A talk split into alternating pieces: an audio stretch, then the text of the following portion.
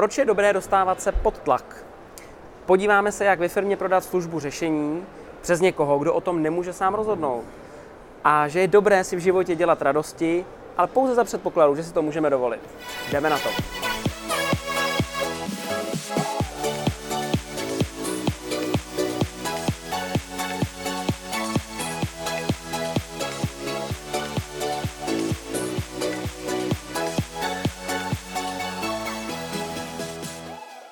Ahoj, vítám vás u 44. dílu Já nic nechci.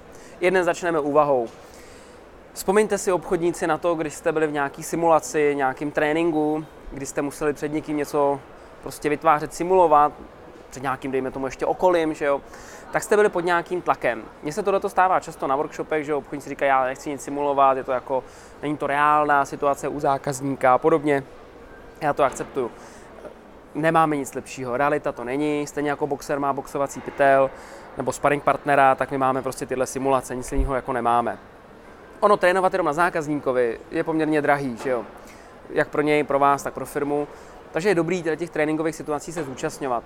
Já vždycky říkám, že pokud budete simulovat sami ze sebou, třeba jo, doma si dáte nějakého mončičáka, budete na něj koukat, budete s ním si hrát nějakou schůzku nebo situaci, je to ve výsledku úplně jedno, tak si to, ty podmínky, stejně tak to dělám já, když si potřebuji něco nasimulovat dopředu, tak ty podmínky si udělám vlastně těžký, dám si je co nejtěžší.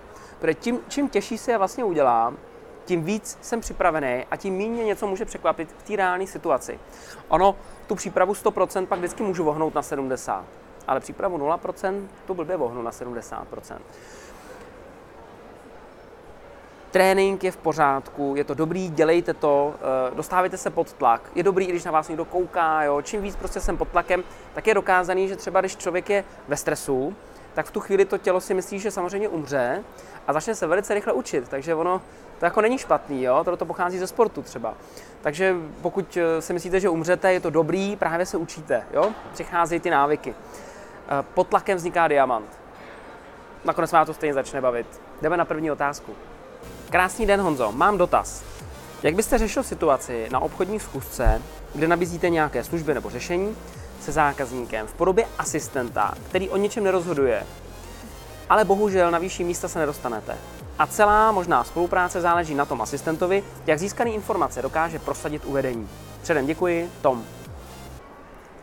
Ahoj Tomé, já bych tady trošku rozkryl ty principy dost často strategického obchodu, protože kde je víc rozhodovatelů, to většinou bývá strategický obchod. Je jasný, že i tak bych přemýšlel, než jenom nad tím, jak vlastně tady píšeš, vlastně, jak to prosadit u toho vedení přes toho asistenta, i tak bych se zamyslel, jak se vlastně dostat k těm k tomu vedení nebo k těm rozhodovatelům. V těch firmách to může být různý. Pokud prodáváte nějaký složitější řešení nebo produkty, který, o kterým rozhoduje víc lidí v té společnosti, tak to může být tak, že vlastně jednám paralelně s několika lidma v té firmě a snažím se to u všech prosadit, aby potom zájemná diskuze mezi nimi byla, ano, koupíme si to od tohoto obchodníka nebo od této firmy.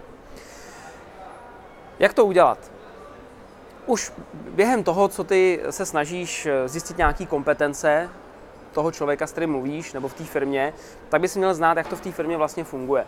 Už když si domlouváš schůzku v té společnosti nebo se tam nějak dostal, tak by bylo dobrý vlastně příkladem se zeptat. A ještě se zeptám jenom, eh, kromě vás, ještě kdo ve vaší společnosti ještě rozhoduje o tom, o té případné spolupráci? V každé firmě to je jinak, jenom jak je to u vás? No, ještě u nás finanční ředitel, technický, já nevím, eh, vedoucí technického oddělení a podobně. No a v tu chvíli můžeš ty říct, aha, no tak v tom případě bylo by super, kdybychom se domluvili rovnou i s nima na té schůzce, protože oni k tomu budou mít trošku jiný dotazy. Já si můžu připravit podklady, které by zajímaly je. Můžete je přizvat? Jo, nebo ne, ne, ne, fakt to nejde, OK, tak potom bychom udělali nějakou následnou zkusku s panem technickým vedoucím, protože toho bude zajímat trošičku něco jiného, třeba jak se ten stroj obsluhuje, nebo co já vím, záleží, co prodáváte. A to zatím necháme na té naší schůzce, to se pak domluvíme. A připravím si trošku půdu pod nohama. No stejně tak, když jsem na té schůzce, tak stejně můžu zjišťovat ten proces.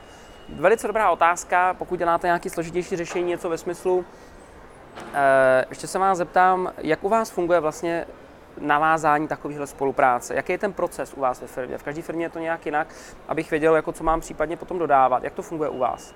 A najednou jsme, je velká otevřená otázka. Zjistili jsme, u nás tady máme nákupčího navíc ještě, musí se to schválit, pak to jde tam a tam, máme matku ještě třeba. A víte spoustu věcí, s kterými potom můžete pracovat v rámci těch kompetencí jako takových.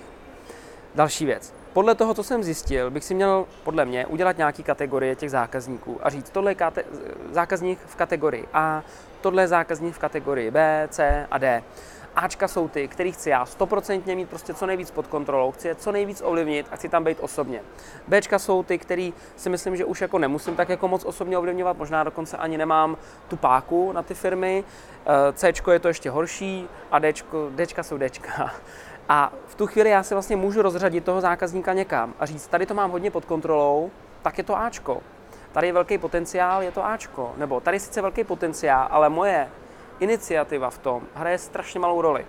Tak je to prostě Bčko, nebude to Ačko. A podle toho, jak jsem si zákazníky rozřadil do těch skupin, s nimi pak můžu komunikovat a zároveň mě moc netankuje to, že se rozhodli nějakým jiným způsobem, nebo že se něco děje jinak, než já jsem si představoval. Protože jsem to hold nemohl tak ze 100% ovlivnit, jenom tu cestu k tomu. Pak jsem si tady ještě prosadil, eh, poznačil, prosadil, poznačil, že během toho procesu toho prodeje je dobrý neustále kontrolovat, a snažit se dostat k těm rozhodovatelům. Jo? Takže i když třeba budeš jednat s tím asistentem, už máte třeba druhou, třetí, čtvrtou schůzku, co já vím, nebo s nějakým jiným člověkem, to musí být jenom asistent.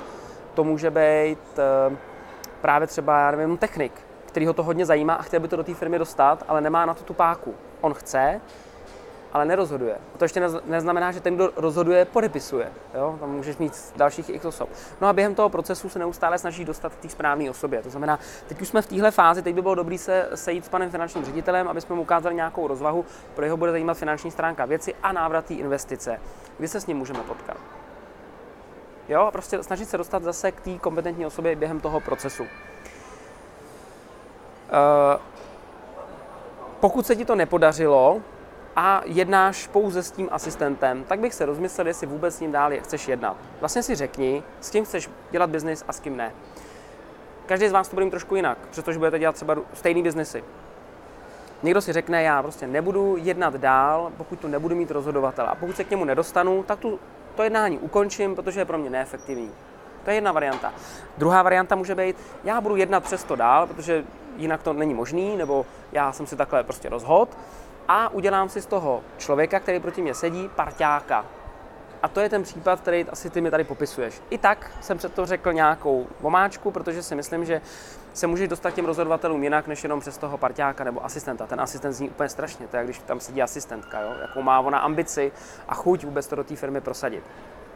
A pokud tam máš toho asistenta nebo někoho, kdo to bude chtít prosazovat někam dál v té firmě, tak si musím uvědomit, že prodávám užitky pro něj, není nic horšího, než kdyby si uh, technickému eh, pracovníkovi řekl, eh, díky tomuhle řešení, strategii, už nemusíte mít tolik dělníků a můžou třeba i vás vyhodit.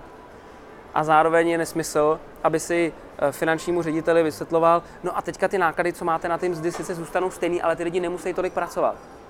Takže každý má trochu jiný užitek a musím si uvědomit, komu co prodávám. Je to ta osoba, proti který vlastně sedíš. Dejme tomu, že se rozhodl, že tahle osoba, proti který sedíš, to bude prodávat dál ve firmě. Jak to udělat? Za mě nejlepší je to jednání vést pro něj a na konci toho jednání neříct, tak co teda domluvíme se, nebo jak to uděláme dál, nesmysl to rozhodnout nemůže, už to sám řekl. Tak říct, vy jste říkal samozřejmě, že to rozhodnutí nemůžete udělat sám, že potřebujete k tomu technického ředitele, finančního ředitele, co já vím, majitele. A e, i tak bych se zeptal přímo vás, e, měli jsme tady spolu dneska nějaký rozhovor, jaký vy z toho máte pocit, jestli by byste do té spolupráce šel, a on by ti může říct třeba, no já opravdu to nemůžu rozhodnout, jo, to opravdu musí tady vedení, co já vím. Jasně, v pořádku, mě zajímá váš názor. Jak vy byste to viděl, kdybyste mohl? No snažím se z něj dostat nějakou informaci a pokud mi řekne, no víte co, já to v tom úplně jako nevidím, tak asi vím, kam se ho mám zařadit do té kategorie, protože jak to asi bude dál prodávat. Můžu ještě vyřešit nějakého námitky samozřejmě. A pokud mi řekne, jo, jo, mně se to líbí, abych to řešení využil, tak budu pokračovat. No skvělý, tak to jsem rád. A jaký překážky očekáváte u pana nebo u vedení? A teď vám vám řekne ty nejčastější překážky, které on tam asi vidí. No, asi tohle to finance, rozhodnutí, změna zvyku, něco. A vy mu na to můžete dát návod, vlastně, jak ty námitky má vyřešit. Nemůžu mu říct, hledajte se, a tohle mu musíte říct, abyste to vyřešil, ale můžu říct něco ve smyslu, no on asi, když by třeba ten zákazník řekl, eh, no asi tady pan finanční ředitel, jeho fakt zajímají jenom ty peníze, mu nejde vůbec o to, jestli jako to je dlouhodobý a podobně, prostě jaký jsou ty náklady na tu investici A uh, v tu chvíli vy na to můžete reagovat něco ve smyslu, jasně, to je super, tam je důležitý, aby si pan finanční uh, ředitel vlastně uvědomil nebo viděl tu stránku věci, že díky tomu, že to do toho bude tak investovat, tak mu to přinese tu úsporu na téhle stránce, což jsou poměrně značné peníze, větší, než kdyby investoval nebo respektive neinvestoval. A tím mu dávám nějaký náboje na ten rozhovor s tím finančním ředitelem, třeba příklad, nebo s tím vedením. A pak přichází další otázka. OK, takže to byly ty věci, které vnímáte jako překážky. Uvidí tam teda vůbec v tom nějakou výhodu, nebo uvidí v tom panovách vůbec nějakou výhodu podle vás? Jo, jasně, myslím si, že tohle. Můžete doplnit. Já myslím si, že by bylo ještě fajn, kdyby v tom určitě viděl tohle, tohle, tohle, protože tomu přinese tyhle a tyhle věci. Vlastně ho programuju, toho člověka učím ho prodávat. Protože pokud tohle neudělám, tak váš výsledek schůzky pak taky může vypadat tak, že přijde za tím vedením nebo za někým a řekne, byl tady někdo od tamtať a říkal, tohle tady je nabídka, jo? takže tak dej vědět, kdybyste to chtěl. Tak a vaše hodina se proměnila v tenhle ten sans, že jo? tak to nedává smysl. No a na konci úplně dobrý s něj udělat toho parťáka, to znamená skvělý.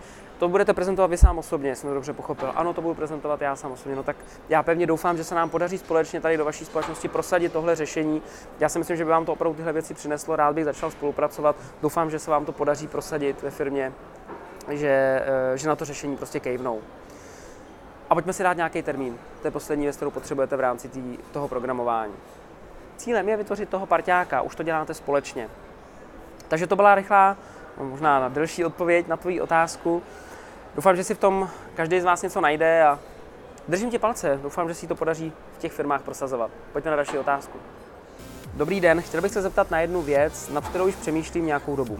Pokud má člověk minimální příjem a na něco například šetří, ale jde do restaurace či někam na zábavu, chce si něco koupit, nabízí se otázka. Je lepší si nic nekoupit, případně nikam nechodit, ale ušetřit peníze nebo jednou za čas někam zajít, případně si koupit něco, co nás naplní. Většina lidí řekne, že radši bude šetřit a nebude si nic kupovat. Ale není lepší si koupit něco, co nás naplňuje, abychom byli nějakou dobu šťastní, šťastnější. A poté bude větší motivace vydělávat více peněz, abychom si mohli koupit něco dalšího a zároveň i šetřit. Děkuji za odpověď, s pozdravem David. Ahoj Davide. Já nejsem úplně člověk, který rád říká dogmatické závěry, že něco je jedna a něco je nula, prostě naprosto přesně, protože podle mě ten pohled prostě může být vždycky dvojí. Zkusím ti ukázat takový jenom svůj pohled. Ty tam mluvíš o štěstí, jo. Je třeba si uvědomit, že vlastně štěstí nepřichází tím, že něco si pořídíme, koupíme, že si něco vlastně jako jsme získali nebo dosáhli nějakého cíle. To štěstí nepřichází v případě toho dosažení a trvá. To štěstí je ta cesta k tomu, že něco chceme. To štěstí je ta cesta, že se úspěšně přibližuju k tomu, co chceme. Pak samozřejmě to štěstí eh, neustále přichází, když eh, jsem si to pořídil, ale za nějakou dobu už není. Takže to nás neučení jako šťastný. To je ta cesta k tomu. A vzpomeňte si jednoduchou situaci. Třeba jste si šli koupit, já nevím, šli koupit nový auto třeba. A když jste pro něj si jeli, tak jaký to byl pocit? Večer předtím, když jste spali, říkali jste si, tak to nový auto už na mě čeká. Nebo to nemusí být cokoliv auto, že může barák, telefon, cokoliv. Tak ten pocit tam byl neskutečný, že jo? To těšení se na to a to je to, co v nás vyvolávalo to štěstí, že je vlastně možnost to mít. No a co za půl roku s tím autem? Telefonem. No, tak ho mám, no, tak už mi ani nevadí, že mi spadnou na zem možná. jo? Takže to odchází. Takže to je jenom důležitý jenom definice, co je to štěstí. A Totiž, pokud já bych celý život jenom šetřil a střádal ten majetek, tak si troufnu říct, že pro mě to štěstí není. Když si pro někoho jo, tak věřím tomu, že takový lidi jsou a ať to v tom pokračují, v pohodě. Pro mě ne. Já jsem spíš ten zastáncem toho právě dělat si ty životní radosti a dosahovat, dosahovat těch věcí tak jako kontinuálně. Jenomže to je nebezpečný. To, co ty tady píšeš, by se pak mohlo stát, že lidi prostě právě s minimálním příjem si něco pořídějí a teď prostě a teď to mám a jsem natěšený a, jako, a tak teď si pořídím něco dalšího. Hele, jinak funguje obchodník nebo člověk, ale v našem případě obchodník, který má bokem nějaký prostě slušný peníze, investice, který ho mentálně jako uklidňují a je v pohodě u těch zákazníků. A jinak funguje obchodník, který prostě, že, jak, jak se říká, z ruky do huby. A bude to vidět u těch zákazníků. Potom si představ, že vlastně prodáváš a jsi nervózní. Vemte si vy, co jste třeba začínali s biznesem, nebo když třeba jste možná v té fázi, si říkáte, já potřebuji ty nutně ty peníze a teď ten zákazník to pozná z vás, že prostě potřebujete nutně ty peníze. Je lepší být v klidu. A v klidu budu, pokud mám nějaké, nechci říct úplně finance, protože to nemusí být jenom peníze, ale nějaké věci bokem, které mi vytvářejí ten klid. a jinak budu fungovat. Takže odpověď na tu otázku je, ano, pojďme si dělat životní radosti za předpokladu, že si to můžeme dovolit. To znamená, jsme v klidu. A to je moje odpověď na tuhle otázku. Držím ti palce a dělej si životní radosti a zároveň buď v klidu. Tak a jsme v závěru. A jakož se nám blíží Vánoce, tak co by to bylo za video, kdybych tu neudělal nějaký promo vánoční. Takže připomínám, jako každý rok je možný tu moji knížku Já nic nechci na prodej, uh, udělat vlastní přebal, a firmy, kteří mají obchodníky, takže by chtěli třeba podarovat ty obchodníky nebo nějaký obchodní partnery, tak můžou, můžeme udělat nějakou kolekci přímo těchto knížek pro vaše obchodníky, případně pro vaše dodavatele. Stačí napsat e-mail, já to nějak zpracuju a e, spojíme se. Vy obchodníci, kteří přemýšlíte nad nějakým dárkem pro někoho, i knížka může být hezkým dárkem, že pro nějakého obchodníka, takže můžete koupit s nějakým věnováním. Mějte se krásně, uvidíme se zase za týden, ať se vám daří. Ahoj. Bye.